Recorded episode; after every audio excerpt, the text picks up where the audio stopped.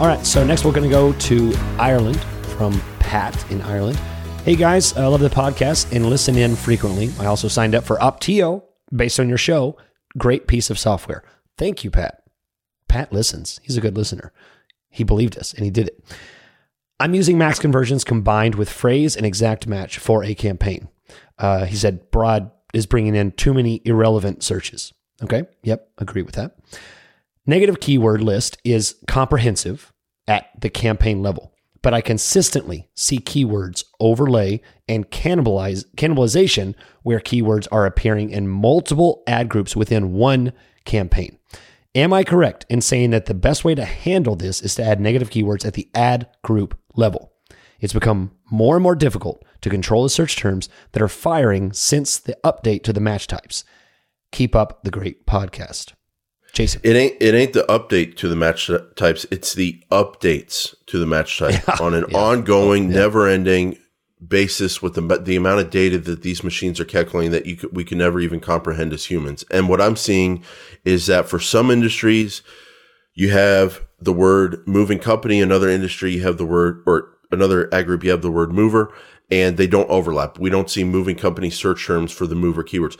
I see other industries where you have similar words like that, and that totally are in all the the search terms are all over the place in the ad group. So I see this happen in some industries. If it's an industry it's happening in, what I do is I don't fight the system. And so I go, wow, if I'm trying to force different search terms to come in from very, very similar keywords, I might as well just, and they're not doing it. They're, they're doing a bunch of overlap. I'm going to simplify my life and simplify the performance metrics and shrink it down to one ad group mm. for whatever's overlapping.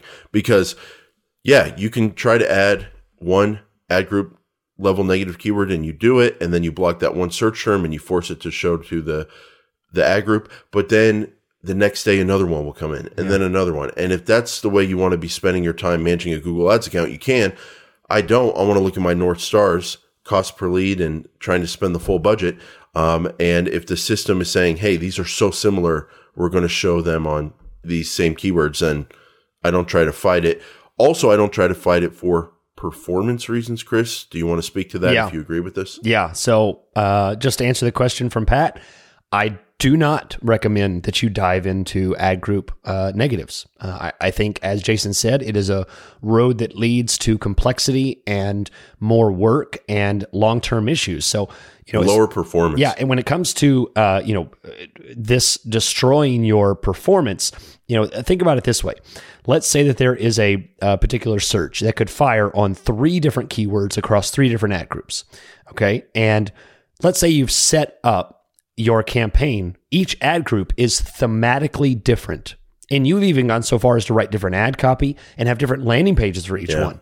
Okay. So now, how are you to decide that Google should only show ads for ad group A for this search and not B or C? Google decides which one of the keywords is going to fire on for that for that particular search based on the ad rank of that keyword. And there are specific avenues that determine which keyword is going to get the best ad rank for that search. By adding ne- uh, ad group negatives, you artificially tell Google, no, don't pick this. It may have a 9 out of 10 quality score for that particular search, but I don't want you to use it. I want you to use this one over here that has a 5 out of 10, therefore getting a higher cost per click, possibly a lower click through rate, you know, worse performance, and overall the metrics go down. You, you know, you, you, you actually cause a detriment to the campaign. So I think you don't show up as often. Yeah, you don't show up. You may not show up at all. That's a good point.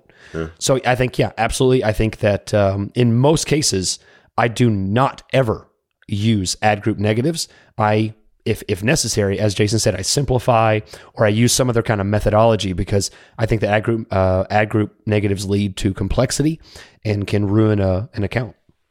And this isn't to say you don't think as a human being. Like if they are totally different meanings, uh, the search term versus the keyword and right. totally different for your business. Sure. You know, that's why ad group level negatives exist. But if truly the person doing search A is the same, has the same intent and the same value as the person doing search B, and both landing pages could work and both ads could work, then probably they should be in the same thing because there's a same ad group because there's a lot of things going on behind the scenes that we don't know about or can't see or can't get access to that Google knows about the user or who knows? Like, there's just a lot you don't want to fight the system. So yeah, um, that's how we handle that these days. Um,